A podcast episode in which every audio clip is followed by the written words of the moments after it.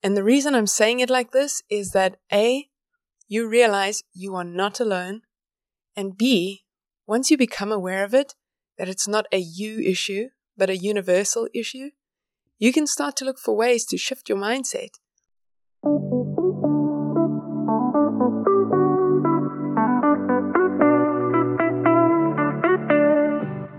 Hi, and welcome to Mom 2.0, where it's all about restoring your energy become your best self.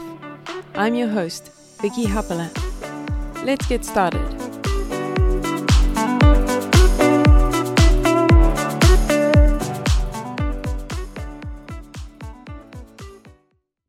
On today's episode, I wanted to cover the topic of body image, and specifically in the context of the changes our bodies go through during pregnancy and the issues around losing the baby weight.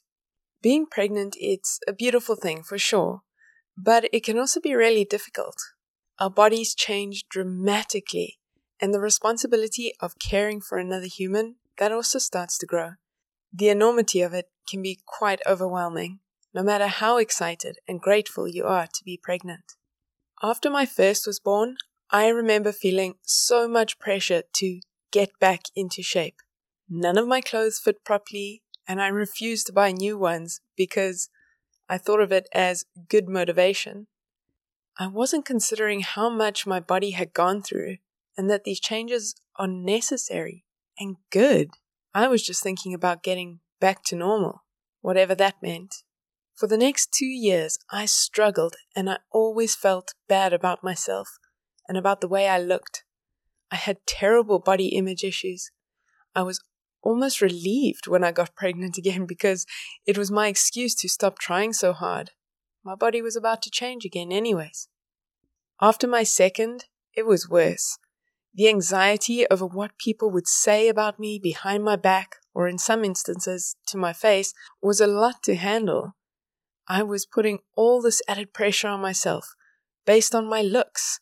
And I know you've done this too. It's a common feeling among new mothers and women in general, and I've heard countless stories from friends and family. You see, in our culture today, with social media, we're bombarded with images of mothers giving birth and bouncing back after a few weeks. We're also inundated with programs and weight loss plans aimed at new moms to help us shed the baby weight. In all of this, we're forgetting that it's an amazing adaptation that our body has undergone in order to care for and grow a human being. Why is that something we're ashamed of? We also forget in all of this that birth is traumatic for all of us. It's a lot for our bodies and we need time to heal. We need proper nutrition and healthy movements aimed at restoring health, not getting our pre baby body back. There's also this other part where during pregnancy you feel like you have a free pass to eat whatever you want. Everything you've been denying yourself, you now have license to eat because pregnant women are supposed to gain weight, right? But what does this do to your body and to your mind? How does this impact you once the baby is born? Now you feel all this shame and guilt, and you try to push your body to extremes to make up for the last nine months. It's unnatural and it does way more harm than good. It's both harmful to your body and to your mental health. We don't need more reasons to feel guilt and shame. Why is it that we want to look like someone else, anyways? We tell our kids, and we were probably told as kids, don't compare yourself to others. Yet we do it constantly. We take the workout program from our favorite influencer because we believe that if we do, we'll look like them. Wrong. You will always look like you. There are different versions of you for sure, but it's still you. So if you're not happy with that, it's a deeper issue that you need to work through. I read about an ad campaign that the company Dove did in 2013. They released a series of short films that featured women who were asked to describe themselves to a trained FBI forensic artist. The artist drew the women based solely on their descriptions, never having actually seen them. And later, the artist drew the same woman based on descriptions given by a stranger. The difference was astounding. The stranger's description was always more beautiful than the woman's own description of herself. So you see, it's not just you. All of us do it.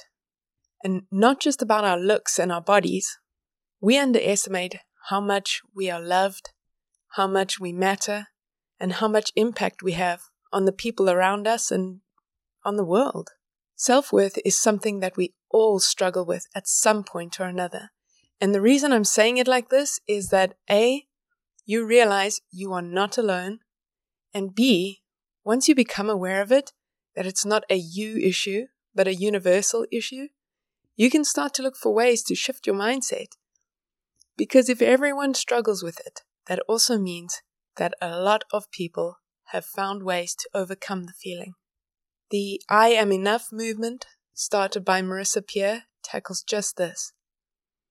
Cynthia Garcia, a mentor of mine, she talks about this all the time, and she created training specifically to help you rewrite the stories that are playing a loop in your head and holding you back. Because that's all they are stories. One of the biggest changes I've had over the last two years is the change in my body image. My weight, it's gone up and down, and I'm always striving to be healthier. But I'm no longer trying to lose weight. I think that that's the wrong goal to have. Instead, I want to be leaner, stronger, have more mobility, have more energy. These are goals that I find worthy of chasing, not the number of the scale. And now my goals are for me, not what I think other people expect me to look like. This shift can take time, or it may be a lightning bolt for you.